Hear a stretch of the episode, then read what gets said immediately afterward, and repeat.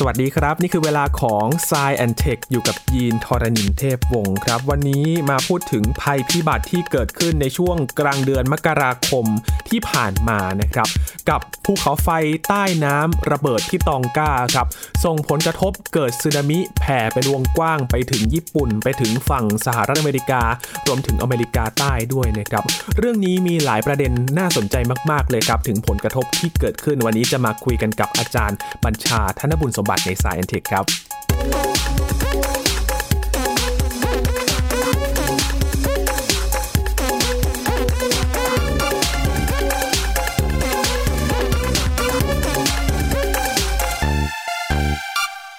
เหตุการณ์นี้เกิดขึ้นในวันเสาร์ที่ 15 มกราคม 2565 ที่ผ่านมานะครับ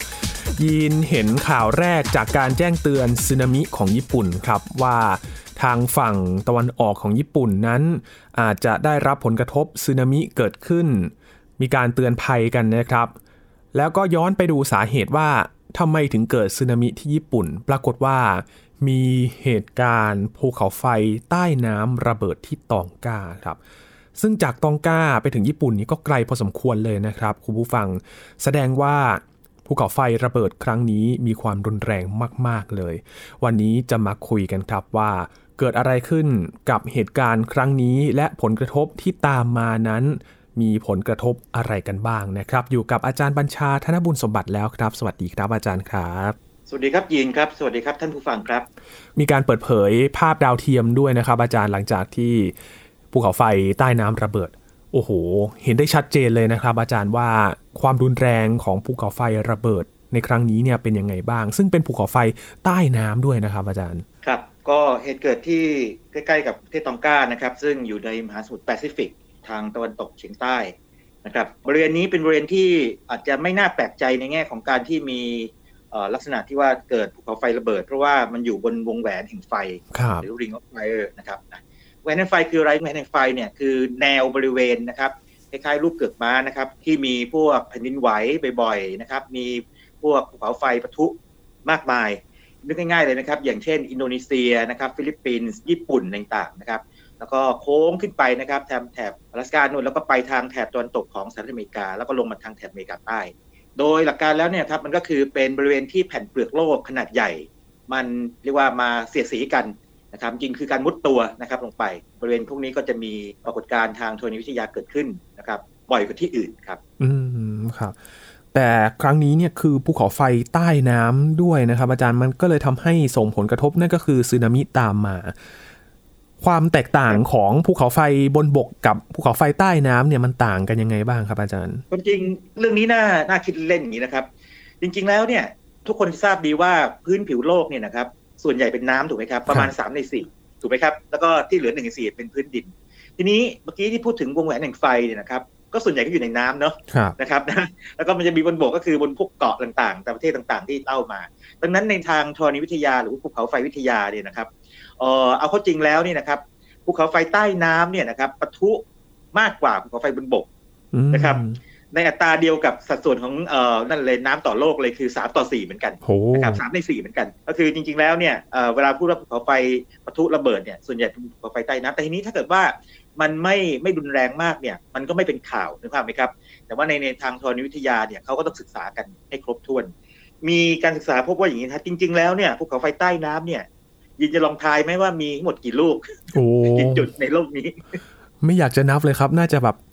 หลายพันลูกแน่ ๆ เลย โอ้ น้อยไปครับ น้อยไปครับยินประมาณหลักหนึ่งล้านครับหนึ่งหนึ่งหนึ่งล้านหนึ่งหนึ่งล้านลูก แต่ว่าส่วนใหญ่เนี่ยมันจะดับไปแล้ว หรือว่ามันจะคล้ายๆ กับว่าไม่มีพลังไปแล้วนะครับ ก็จะเหลือบางลูกมีพลัง ทีนี้ถ้าเกิดว่านับรวมภูเขาไฟใต้น้ำกับบนบกรวมกันเนี่ย เฉพาะที่มีพลังมีพลังแปลว่ามันยังสามารถที่ปะทุขึ้นมาได้อีกเนี่ยมันจะมีประมาณ 1,350 ลูกนะครับที่เขาเฝ้าจับตากันอยู่ แล้วก็บริเวณนี้ก็ที่ปะทุครั้งนี้เนี่ยก็เป็นหนึ่งในพันกว่าลูกที่ว่านั้นครับอืม ครับดังนั้นคราวนี้จะให้ภาพใหม่กับเราเลยนะ จริงๆแล้วการเหตุการณ์ครั้งนี้เนี่ยมองในแง่ของภัยพิบัติเนี่ยก็เป็นความสูญเสียต่อเรียกว่าทรัพย์สินนะครับแล้วก็ชีวิตด้วยจำนวนหนึ่ง ซึ่งณปัจจุบันเนี่ยนะครับก็ยังไม่ได้มีตัวเลขที่นิ่งๆ เพราะว่าการสื่อสารเนี่ยนะครับมันถูกตัดขาดไปพอสมควรเลยนะครับต้องกล้าเนี่ยเขาใช้อินเทอร์เน็ตที่ใช้เคเบิลใต้น้ำจากฟิจิครับทีนี้พอมันเกิดการปะทุภูเขาไฟใต้น้ำแล้วเกิดสึนามิขึ้นมาเนี่ยไอ้สายเคเบิลพวกนี้มันถูกทำให้เสียหายนะครับพ อจะซ่อมแซมเนี่ยคาดว่าอย่างน้อยประมาณสักสองสามสัปดาห์ขึ้นไป ขึ้นอยู่ว่าเสียหายมากแค่ไหน ครับ คือจากที่เราคุยวันนี้นะครับ คือผ่านมาจากภูเขาไฟระเบิดเนี่ยประมาณ 5 วันแล้วครับอาจารย์ ตอนนี้เริ่มมีภาพความเสียหายเกิดขึ้นส่งมาแล้วนะครับอาจารย์เริ่มเริ่มมีมากเรื่อยๆแล้วการส่งความช่วยเหลือเนี่ยตอนนี้เนี่ยทำได้ทางเรือเป็นหลักนะครับเนื่องจากว่าถ้าไปทางอากาศเนี่ยเกิดอะไรขึ้น สนามบินที่ตองก้าเนี่ยมีแน่นอน แต่ว่าสิ่งเกิดขึ้นคือพวกเท่าภูเขาไฟ จินตนาการนะครับเมืองหลวงตองก้าเนี่ยนะครับห่างอยู่ห่างจากจุดเกิดเหตุเนี่ยประมาณ 70 กิโลเมตรกว่าๆนะครับไม่ไกลเลย แล้วก็ไม่ไกลครับไม่ไกลแล้วก็ทั้งเท่าภูเขาไฟไปตกเนี่ยนะครับเห็นบอกว่าบางจุดเนี่ยหนาถึง2เซนติเมตรทีนี้ถ้ามันตกตามบ้านเรือนต่างเนี่ยเกิดอะไรขึ้น มันก็ไปทำให้พวกดินนะฮะพวกพืชต่างๆเสียหาย แต่ที่มันแย่ที่สุดก็คือว่าพวกน้ำสำหรับดื่มไง นะครับเสียหายเลยนะฮะอันนี้อันนี้อันนี้ก็ต้องมีการส่งความช่วยเหลือเป็นน้ำขวดไปนะครับ แล้วก็อาหารเนี่ยก็ถูกปนเปื้อนไป แต่ว่าในแง่ของการที่จะเป็นการคมนาคมเนี่ยสิ่งเกิดขึ้นอะไรคืออะไร สนามบินเนี่ยนะครับรันเวย์เนี่ยถูกคลุมด้วยเท่าภูเขาไฟนะครับ เพราะฉะนั้นเนี่ยต้องใช้คนเนี่ยเข้าไปทำความสะอาดก็เข้าใจว่าตอนนี้ได้ทำความสะอาดได้ระดับหนึ่งแล้วนะครับ แต่ยังคงไม่สมบูรณ์ ดังนั้นความช่วยเหลือเนี่ยที่ไปทางอากาศเนี่ย จึงยังค่อนข้างจำกัดถ้าตอนนี้แต่ว่าคงจะดีขึ้นเรื่อยๆครับครับมีอีกรายงานหนึ่งด้วยก็คือทางตองก้าก็กังวลเรื่องของโควิด -19 ด้วยนะครับ อาจารย์อ่าใช่คือยินดีจะเปิดรับโควิด -19 ได้ดีมากนะครับ ทีนี้ถ้าจะเข้าไปเนี่ยก็แปลว่าโอ้โหจะต้องมีการควบคุม ไม่ใช่ว่าเข้าไปช่วยเรื่องนี้แต่ว่าไปเป็นนำเอาโควิด -19 ตามเข้าไป อันนี้กลายเป็นซ้ำสองเลย ซึ่งไม่ใช่เรื่องดีนะครับครับผมหลาย ๆ คนพูดถึงเหตุการณ์ครั้งนี้ หลักๆ เลยก็คือเรื่องของสึนามินะครับ แต่พอเอาเข้าจริง ๆ แล้วผลกระทบที่มันเกิดขึ้นอีกด้านหนึ่งนั่นก็คือผลกระทบทางสิ่งแวดล้อมใช่ไหมครับอาจารย์ที่มันอาจจะส่งผลในระยะยาวเลย ครับ เอาเอาสึนามิก่อนก็ได้นะครับสึนามิเนี่ยก็ไปเรียกว่า ทั่วมหาสมุทรแปซิฟิกเลย แน่นอนว่าประเทศที่อยู่ใกล้สุดคือนิวซีแลนด์คือลองลองจินตนาการแบบนี้นะครับสำหรับท่านที่ไม่คุ้นเคยว่าตองก้าอยู่ไหน ลองนึกถึงออสเตรเลียก่อน ซึ่งหลายคนคงจะนึกพอนึกภาพออกเนาะว่าอยู่แถวไหนของโลกนะซีกโลกใต้นะครับถัดออกไปทางทิศตะวันออกนะครับเฉียงไปทางใต้หน่อยเนี่ยนะครับก็เป็นนิวซีแลนด์ตองก้านี่จะอยู่เหนือนิวซีแลนด์ขึ้นมาสักหน่อยหนึ่งนะครับนะก็อยู่ระหว่างเออไม่อยู่ระหว่างหรอกแต่ว่าถ้าเกิดว่าลากเส้นจากนิวซีแลนด์ผ่านตองก้าไปเนี่ยมันจะไปถึงฮาวายนะครับเป็นอย่างนั้น ทีนี้ถ้าเกิดว่ามันเกิดการปะทุภูเขาไฟที่ตองก้า แล้วก็เกิดสึนามิขึ้นมาเนี่ยนะครับสิ่งที่เกิดขึ้นก็คือว่าคลื่นสึนามิเนี่ยมันก็แผ่ไปทั่วใช่ไหมเป็นวงกลมออกไปนะครับ ดังนั้นประเทศที่ต้องเรียกว่าโดนก่อนเลยเนี่ย อันนี้แน่นอนก็ตองก้านะครับแน่ๆเลยแล้วฟิจิต่างๆโดนก่อน แต่ว่าถ้าประเทศที่ใหญ่ๆหน่อยที่ที่โดนตามมาคืออย่างนิวซีแลนด์ใช่ไหมครับออสเตรเลียนะครับนะญี่ปุ่น ญี่ปุ่นก็มีแน่นอนนะครับ เรื่อยไปถึงทางสหรัฐอเมริกานะครับเปรูต่างๆก็โดนด้วยนะครับ คือทั่วมหาสมุทรแปซิฟิกเลยนะครับ แล้วก็จากตัวเลขที่ผมได้มาเนี่ยนะครับ จุดที่สูงที่สุดเนี่ยประมาณ 2 เมตรนะครับ แต่ว่าจุดที่อาจจะฟังแล้วเหมือนไม่สูงเนี่ยก็ประมาณสัก 1 เมตรกว่า1.2 เมตรนะครับ1เมตร20เซนยินยินว่าฟังคำว่า 1 เมตร20เซนนี่เยอะไหมโอ้โห คือมีเรื่องนี้เนี่ยหลาย ๆ คนก็ตั้งคำถามเหมือนกันครับ เพราะว่าอย่างการแจ้งเตือนที่ญี่ปุ่นเนี่ยประมาณเที่ยงคืนตามเวลาท้องถิ่นนะครับอาจารย์ แจ้งเตือนสึนามิประมาณ 1 เมตร หลายๆ คนก็คงไม่กังวลมากไปยืนริมฝั่งทะเลกัน แต่จริง ๆ แล้ว 1 เมตรนี่ก็สร้างความเสียหายไม่น้อยเลยใช่ไหมครับอาจารย์คืออย่างนี้ฮะ คนเราเนี่ยสูงเอ่อสมมติว่าเฉลี่ยนะสมมติร้อยเจ็ดสิบเซนนะฮะถ้าเป็นฝรั่งหรือเป็นอะไรที่แบบสูงหน่อยรุ่นใหม่สูงกว่านั้นหน่อยร้อยแปดสิบร้อยเก้าสิบก็ว่าไปนะแต่สมมติว่าสักเมตรเจ็ดสิบกว่าไปสิบไอหนึ่งเมตรเนี่ยมันอาจจะประมาณระดับหน้าอกถูกไหมครับประมาณนั้นเราก็จะคิดว่าโอเคมาถ้ามาเนี่ยมันก็เหมือนกับกระโดดลงไปในน้ำคือมันไม่ท่วมหัวเนี่ยผลตัวเรารอดนะ ไม่รอดครับยินคือข้อมูลจากญี่ปุ่นมานะครับที่ยินไปหาให้ผมเนี่ยแล้วผมไปช่วยเพื่อนญี่ปุ่น ที่รู้ภาษาญี่ปุ่นเป็นล่ามเนี่ยนะครับนะคุณบุ๋มนะครับขอให้ชื่อไว้นิดหนึ่งนะครับเป็นล่ามภาษาญี่ปุ่นที่เก่งมากเลยนะครับนะคุณบุ๋มก็ช่วยแปลให้พบว่าอย่างนี้ครับยิน ถ้าเกิดว่าความสูงของระดับน้ำนะครับที่ท่วมเกิดจากสึนามิเนี่ยสามสิบเซนเนี่ยนะครับสามสิบเซนนี่เราเราฟังแล้วมันนิดเดียวเนาะก็คือฟุตเดียวใช่ไหมครับนะบอกว่าพอมันซัดเข้ามาเนี่ยนะครับผู้ใหญ่ที่ที่ก็แข็งแรงหน่อยนะครับ อาจจะยืนอยู่นะแต่เดินไม่ได้แล้วนะครับเพราะน้ำมันหลากมาอะอันนี้อาจจะไม่อันตรายในแง่นั้นนะครับ แต่ถ้าเกิดว่าถึงห้าสิบเซนนะครับสิ่งเกิดขึ้นคือพวกรถหรือตู้คอนเทนเนอร์เปล่าๆเนี่ยเริ่มลอยแล้วโอ้นะมันต้องยึดเอาไว้ ถ้าถึงเจ็ดสิบเซนปั๊บเนี่ยยืนไม่อยู่ละลอยเลยนะครับ คนคนเนี่ยลอยไปเลยตามน้ำเพราะมันแรงมาก แต่ถ้าหนึ่งร้อยเซนเนี่ยนะครับนะ ต้านทานไม่ได้เลย แล้วก็โอกาสที่จะเสียชีวิตเนี่ยสูงมากนะครับเกือบร้อยเปอร์เซ็นเลยนะครับทำไมเพราะว่าเวลาคลื่นสึนามิซัดมาเนี่ยมันมาพร้อมกับพวกสิ่งของต่างๆวัตถุเนี่ยเราเคยเห็นภาพใช่ไหมมันซัดเอาพวกสมมติว่าบางทีเสาต่างๆ พวกรถหรือว่าของชิ้นเล็กน้อยที่มันมันทำให้แตกชิ้นส่วนจากบ้านเรือนต่างๆมาด้วยนะครับนั้นถ้าเกิดว่าคนเราไปปะทะกับของพวกนี้ที่ไหลมาตามน้ำด้วยความเร็วสูงเนี่ยนะครับ โอกาสเสียชีวิตก็สูงมาก อืมครับ คือ ความสูงเนี่ยไม่เท่าไหร่ แต่ว่าแรงที่มันมากับน้ำนะครับ น้ำมันมีมวลด้วยใช่ถ้าเกิดว่าเราเราดูคลิปของสึนามิทุกคลิปนี่นะครับมันไม่ใช่มาธรรมดา มันมาเป็นกำแพงไงนึกภาพไหมครับ แล้วกำแพงเนี่ยแม้ว่ามันมันอาจจะฟังแล้วเหมือนไม่สูงมาก70เซนร้อยเซนอะไรนะครับแต่โอ้โหมวลขนาดนั้นเนี่ยถ้าพลังงานที่ผลักมาเนี่ยมวลนั้นมาได้มันต้องเยอะมากเลยนะครับแล้วก็มีผลตามมาด้วยและนั่นคือความอันตรายของสึนามินะครับที่เกิดจากการที่ภูเขาไฟระเบิดนะครับ จุดนี้มีมีข้อมูลทางวิชาการนิดหนึ่งนะครับยินเป็นที่ถกเถียงกันว่าอย่างนี้นะครับเอ๊ะมันจริง ๆ แล้วกลไกเป็นยังไงกันแน่เขาพบว่าตัวเกาะนะครับไอคุงกาทองก้าคุงกาฮาปายเนี่ยนะครับพอมันปะทุขึ้นมาปั๊บเนี่ยมันยุบลงไปนะครับเดิมทีก็สันนิษฐานว่าเป็นไปได้ไหมการยุบตัวของตัวปล่องมันเนี่ยนะครับลงไปเนี่ยครับตัวหัวไฟลงไปเนี่ยมันทำให้เกิดน้ำเนี่ยพวบลงไปนั้นเกิดสึนามิออกมานั่นคือสิ่งหนึ่งอีกอันหนึ่งคือจินตนาการว่าตอนที่มันปะทุออกมาเนี่ยมันผลักออกถูกไหมครับมันก็ผลักน้ำออกไป คำถามคืออย่างไหนกันแน่ ตอนแรกก็เรียกว่ายังไม่แน่ใจ แต่ข้อมูลล่าสุดเนี่ยนะครับเอียงมาทางอันอย่างหลังคือว่าการที่มันปะทุออกมาผลักน้ำออกไปเนี่ยเป็นสาเหตุที่ทำให้เกิดสึนามิครั้งนี้ แต่อย่างไรก็ตามเนี่ยนะครับ เดี๋ยวต้องติดตามสักพักหนึ่งเพราะตอนนี้เราเพิ่งจะผ่านไปได้ประมาณ5วันใช่ไหมครับ ต้องรอข้อมูลทางวิชาการจากการวิเคราะห์พวกลักษณะของคลื่นนะครับว่ามีลักษณะอย่างไรนะครับ ถึงจะสร้างแบบจำลองทางคณิตศาสตร์ขึ้นมาได้ นะครับเพื่อระบุเรื่องสึนามิครับครับ ในการประทุของภูเขาไฟเอ่ฮูกาทงก้าฮูกาฮาปายครั้งนี้นะครับมีมิติใหม่ทางวิชาการที่เรามักไม่เคยได้ยินนะครับ คือเพราะว่าสึนามิเราพูดว่าสึนามิเนี่ยนะครับแทบทุกคนหรือทุกคนเนี่ยจะทราบดีว่าโอเคหลักๆเนี่ยเกิดจากแผ่นดินไหวใช่ไหมครับแผ่นดินไหว หรือภูเขาไฟปะทุระเบิดนะครับ อย่างเช่นในครั้งนี้นะครับ อันนั้นเป็นสึนามิที่เกิดจากเรียกว่าตัวแผ่นดินมันขยับ แล้วก็มันทำให้เรียกว่ามวลน้ำนะครับ มันเกิดการขยับตามขนาดใหญ่ใหม่ เป็นสึนามิที่เกิดจากแผ่นดินแต่ว่าทีนี้มันจะมีอีกแบบหนึ่งครับ สมมุติว่ามีระบบลมฟ้าอากาศนะครับ ที่เป็นลมฟ้าอากาศที่มันทำให้ความกดอากาศมันเปลี่ยนแปลงอย่างรวดเร็วเลย เกิดมันเกิดแบบเพิ่มขึ้นอย่างรวดเร็วปั๊บเนี่ยนะครับ มันสามารถผลักตัวผิวน้ำเนี่ยนะครับ ให้เกิดการกระเพื่อมได้ แบบนี้เรียกว่าเป็นสึนามิที่เกิดจากเรียกว่าสภาพลมฟ้าอากาศเรียกว่ามีทีโอสึนามิมีทีโอเนี่ยนะครับก็เป็นคำที่มาจากมีทีโอโรจีคืออุตุนิยมวิทยานะครับในครั้งนี้นะครับก็คาดกันว่าตัวสึนามิ แบบนี้นะครับไอ้แบบที่มันเกิดจากการเปลี่ยนแปลงของความกดอากาศอย่างรวดเร็วเนี่ยครับเกิดขึ้นเหมือนกัน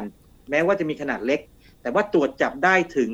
ทะเลแคริบเบียน ซึ่งอยู่ในมหาสมุทรแอตแลนติกคือมหาสมุทรแอตแลนติกอยู่ไหน ตรงแถบทางนั่นฮะทางอเมริกากลางฟังดีนะฮะเหตุการณ์การปะทุภูเขาไฟฮังกาตองก้าเนี่ยเกิดในมหาสมุทรแปซิฟิกใช่ไหม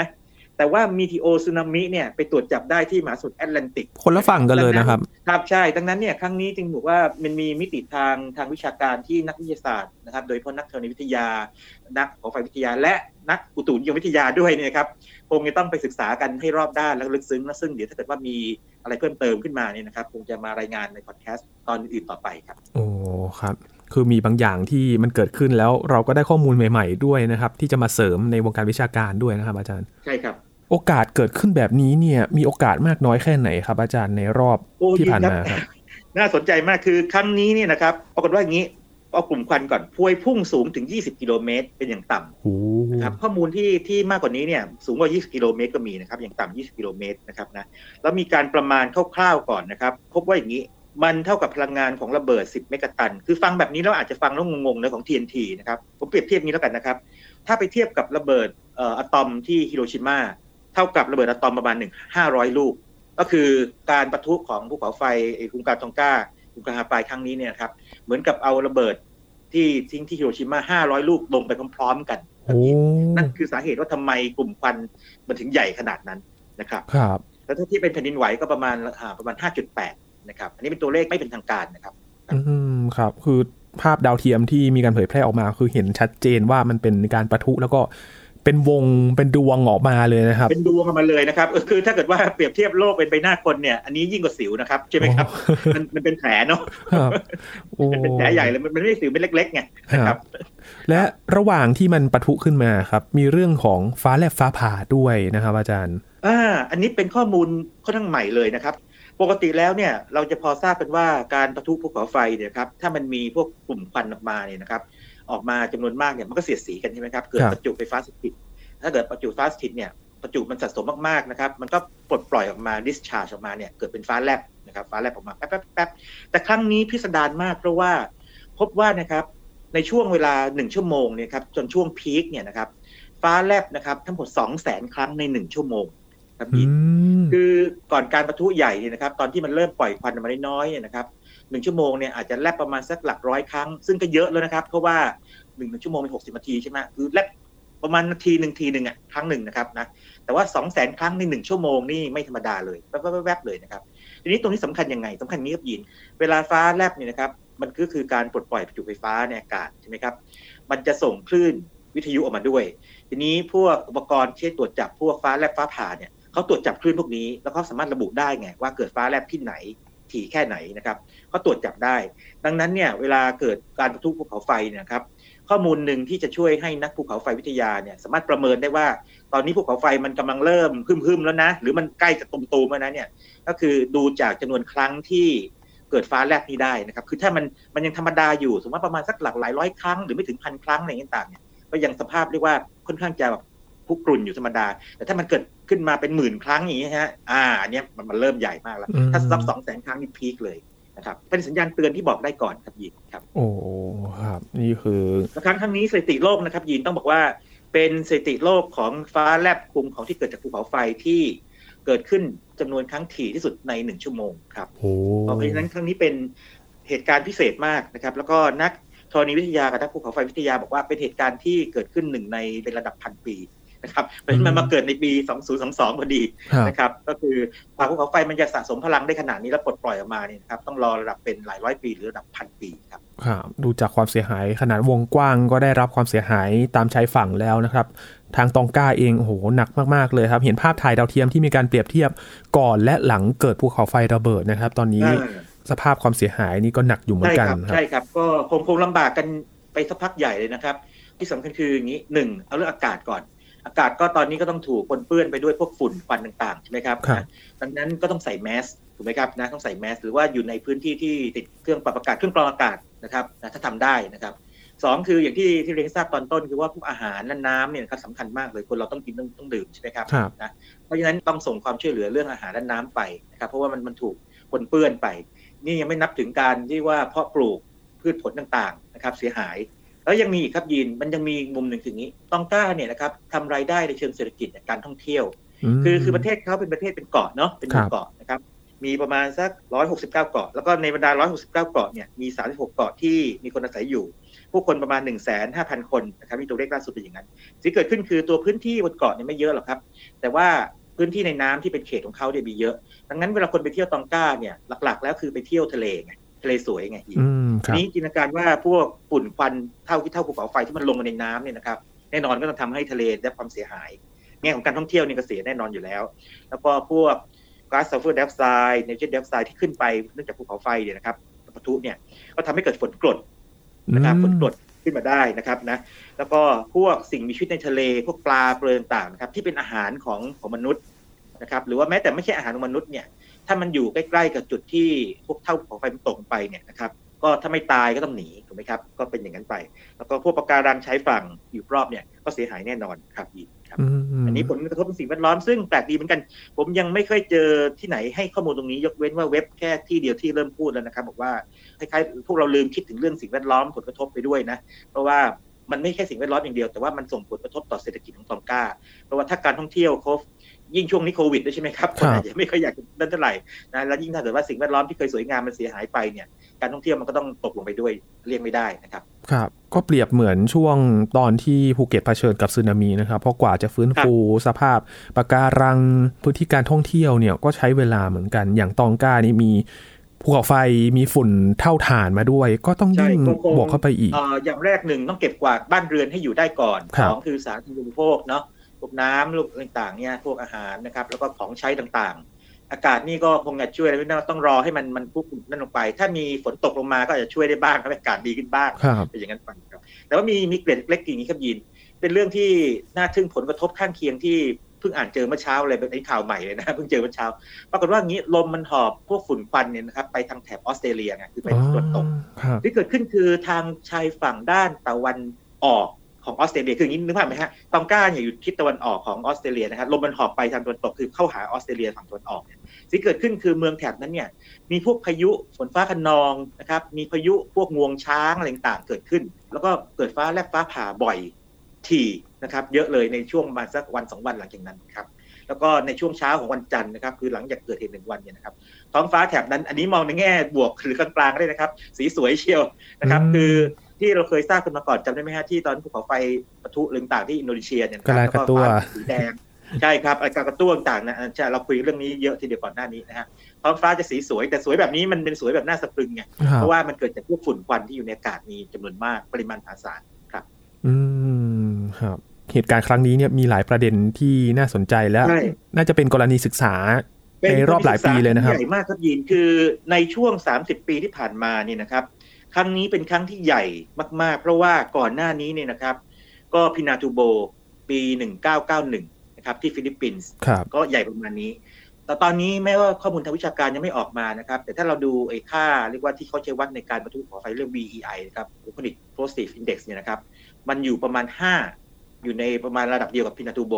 นะครับ คือถ้าเป็นกรากะตัวเนี่ยประมาณ 6อะไรเงี้ยประมาณนั้นอยู่ใน 5 หรือ 6 ประมาณนี้ แต่ว่าบางคนก็ประเมินว่าเป็นไปได้เหมือนกันนะที่มันอาจจะอยู่ใกล้ๆกับกากาตัวนะครับ เพราะว่าพวกช็อคเวฟที่เกิดขึ้นเนี่ยไปทั่วโลกเลยนะครับแล้ววนวนรอบเลยนะครับยิน เอ่อช็อคเวฟนี่ได้ยินคลื่นที่มันอยู่ในอากาศเนี่ยตรวจจับได้ถึงอังกฤษเลยนะฮะทางนู่นเลยทาง阿拉斯กาก็ตรวจจับได้ แล้วก็วนกลับหนึ่งรอบครบรอบเลยนะครับนะแล้วมาเจอที่ไนจีเรียคืออย่างนี้ คลื่นที่มันเกิดจากจากการกระแทกออกไปเนี่ยออกไปเนี่ยนะครับขึ้นเสียงเนี่ยนะครับอากาศกระแทกไปเนี่ยมันออกไปรอบๆถูกไหมครับมันก็ไปทางทิศตะวันออกตะวันตกหรือขึ้นเหนือใต้หมดเลย มันก็เป็นวงแล้วมันก็ไปเจอกันที่จุดจุดหนึ่งฝั่งตรงข้ามของโลกนะครับที่ไนจีเรียนะครับแล้วก็วนกลับมาที่ตองกาอีกครั้งหนึ่งอืมครับครับ หลังจากนี้ต้องใช้เวลาอีกนานเลยนะครับ กว่าจะฟื้นฟูให้กลับมาปกติได้นะครับ อาจารย์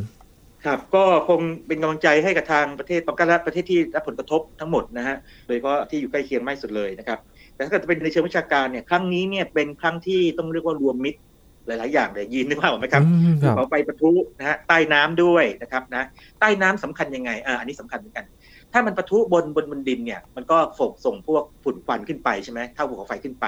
นะครับนะเกิดแผ่นดินไหวโอเคอาจจะเกิดสึนามิเหมือนเหมือนกากาตัวก็ได้ แต่ว่าถ้าประทุได้ใต้น้ำปั๊บเนี่ยเอาละคราวนี้น้ำปนเข้าไปด้วยไงยินนะครับอืมที่เกิดขึ้นคือน้ำมันถูกต้มอย่างรุนแรงถูกไหมครับถูกต้มก็เดือดขึ้นมานะครับ ที่เกิดขึ้นคือการประทุมันจะรุนแรงขึ้นไปอีกนะครับ แล้วส่งผลให้มันเกิดพวกเวลาเวลามันกลายเป็นพวกฝุ่นขี้เท่าเนี่ยนะครับ มันจะเม็ดเล็กกว่าปกตินะครับ แล้วมีจำนวนมากกว่าปกติ นี่คือเหตุผลว่าทำไมถึงเกิดฟ้าแลบจำนวนมากเนี่ยปริมาณมาก เพราะว่าพอมีพวกฝุ่นควันเยอะกว่าปกติปั๊บเนี่ยโอกาสที่จะเสียสีกันก็มากตามไปด้วยนะครับยินมันสัมพันธ์กันหมดเลยครับยินอืมนะครับคดัรังบนั้นครั้งนี้เป็นครั้งที่ถ้ามองในเชิงวิชาการเนี่ยเข้าใจว่านักธรณีวิทยากับนักภูเขาไฟวิทยาเนี่ย น่าจะสนใจมากเป็นพิเศษและเป็นเหตุการณ์ครั้งสำคัญของโลกเลยนะครับ เรียกว่าเป็นครั้งสำคัญที่สุดณปัจจุบันนะครับของอาศตวรรษนี้เลยนะครับครับอาจารย์ครับเชื่อว่าคนในยุคนี้อาจจะไม่เคยเห็นมาก่อนนะครับ เราจะต้องรับมือกันอย่างไรในอนาคตครับ ถ้ามันเกิดขึ้นแบบนี้บางทีคาบเกี่ยวมันอาจจะมาเร็วกว่านี้ก็ได้นะครับ อาจารย์เราจะต้องรับมืออย่างไรบ้างครับ เรื่องการรับมือภูเขาไฟนี่คงมองมองเป็นสองอย่างนะครับ คนในพื้นที่กับคนนอกพื้นที่ คนในพื้นที่นี่เราเคยคุยเรื่องในพอดแคสต์ตอนหนึ่งไปแล้วนะครับ มันจะทำให้อากาศเกิดการปนเปื้อนต่างๆนะครับ แล้วก็ส่งผลกระทบต่างๆตามมานะครับ เช่นแผ่นดินไหว หรือว่าพวกดินถล่มโคลนถล่มได้ เกิดสึนามิได้ต่างๆเนี่ยนะครับ เราก็รับมือไปตามสถานการณ์แบบนั้นนะครับไอ้พวกเศษกระจกแก้วแตกต่าง shock wave ต่างๆเนี่ยนะครับ ก็รับมือไป ทีนี้ในพื้นที่ที่ห่างไกลออกไป จะเห็นว่ากรณีนี้นะครับตองก้าเป็นหมู่เกาะเล็ก นะครับอยู่ในมหาสมุทรแปซิฟิกใช่ไหมแต่พอเกิดภูเขาไฟปะทุขึ้นมานะครับแล้วก็เกิดสึนามิมาเนี่ยแต่สึนามิมันส่งผลกระทบทั่วโลกถูกไหมครับนั่นอย่างแรกนะครับนะอย่างน้อยทั้งแถบมหาสมุทรแปซิฟิกเนี่ยโดนนะครับโดนกันหมดเลย ทีนี้ก็มีอีกอย่างหนึ่งคือพวกฝุ่นควันต่างๆ แล้วแก๊สซัลเฟอร์ไดออกไซด์เนี่ยที่ขึ้นไปสู่ชั้นบรรยากาศนะครับกำลังดูกันอยู่ว่ามันจะส่งผลกระทบให้เกิด global cooling หรือเปล่าชั่วคราวนะครับอืมคือในกรณีของพวกพินาตูโบต่างๆเนี่ยมันทำให้โลกเย็นลงชั่วคราว เป็นเวลาสักพักใหญ่ๆเลยแหละนะครับหลายเดือนเลยแหละนะครับเป็นอย่างนั้นเลย นั่นก็ผลกระทบระยะยาว ส่วนเรื่องการเดินทางต่างๆเนี่ยก็มีผลเหมือนกันเพราะว่าถ้าฝุ่นควันไปที่ไหนเนี่ยนะครับการเดินทางก็จะไปไม่ได้ เช่นทางนิวซีแลนด์เนี่ยซึ่งเป็นประเทศที่อยู่ใกล้ตองกาที่สุดใช่ไหมครับเขาอยากจะส่งเครื่องบินไปช่วยเนี่ยก็ไปไม่ได้อืมไปไม่ได้นี่ส่วนหนึ่งเกิดจากไอตัว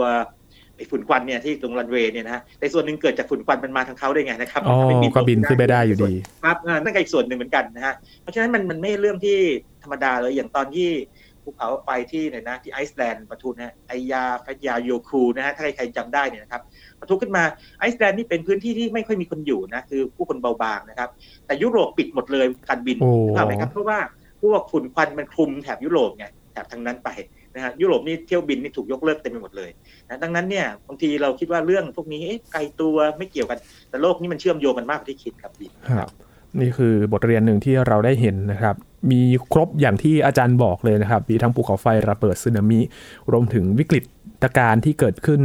จากผลกระทบในด้านสิ่งแวดล้อมด้วยนะครับ จากภาพใช่ครับของภูเขาไฟระเบิดนะครับ อาจารย์คือเกาะเนี่ยหายไป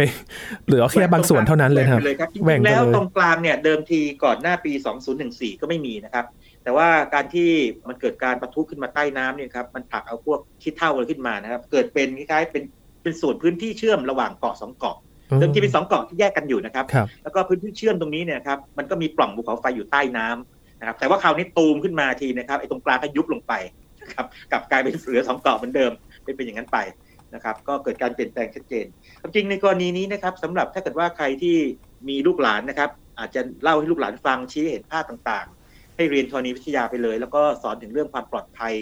สอนถึงเรื่องผลกระทบต่อสิ่งแวดล้อม ถึงเรื่องผลกระทบเศรษฐกิจ แล้วก็ความช่วยเหลือที่เราอาจจะให้ได้ใช่ไหมครับอ่าให้เห็นในหลายมิติเลยนะครับ ตอนนี้เนี่ยสื่อเนี่ยจะให้น้ำหนักไปที่ทางสึนามิเยอะมากเลย ซึ่งจริงๆแล้วก็เป็นเรื่องดีเพราะว่าสึนามิเนี่ยมันเคยทำร้าย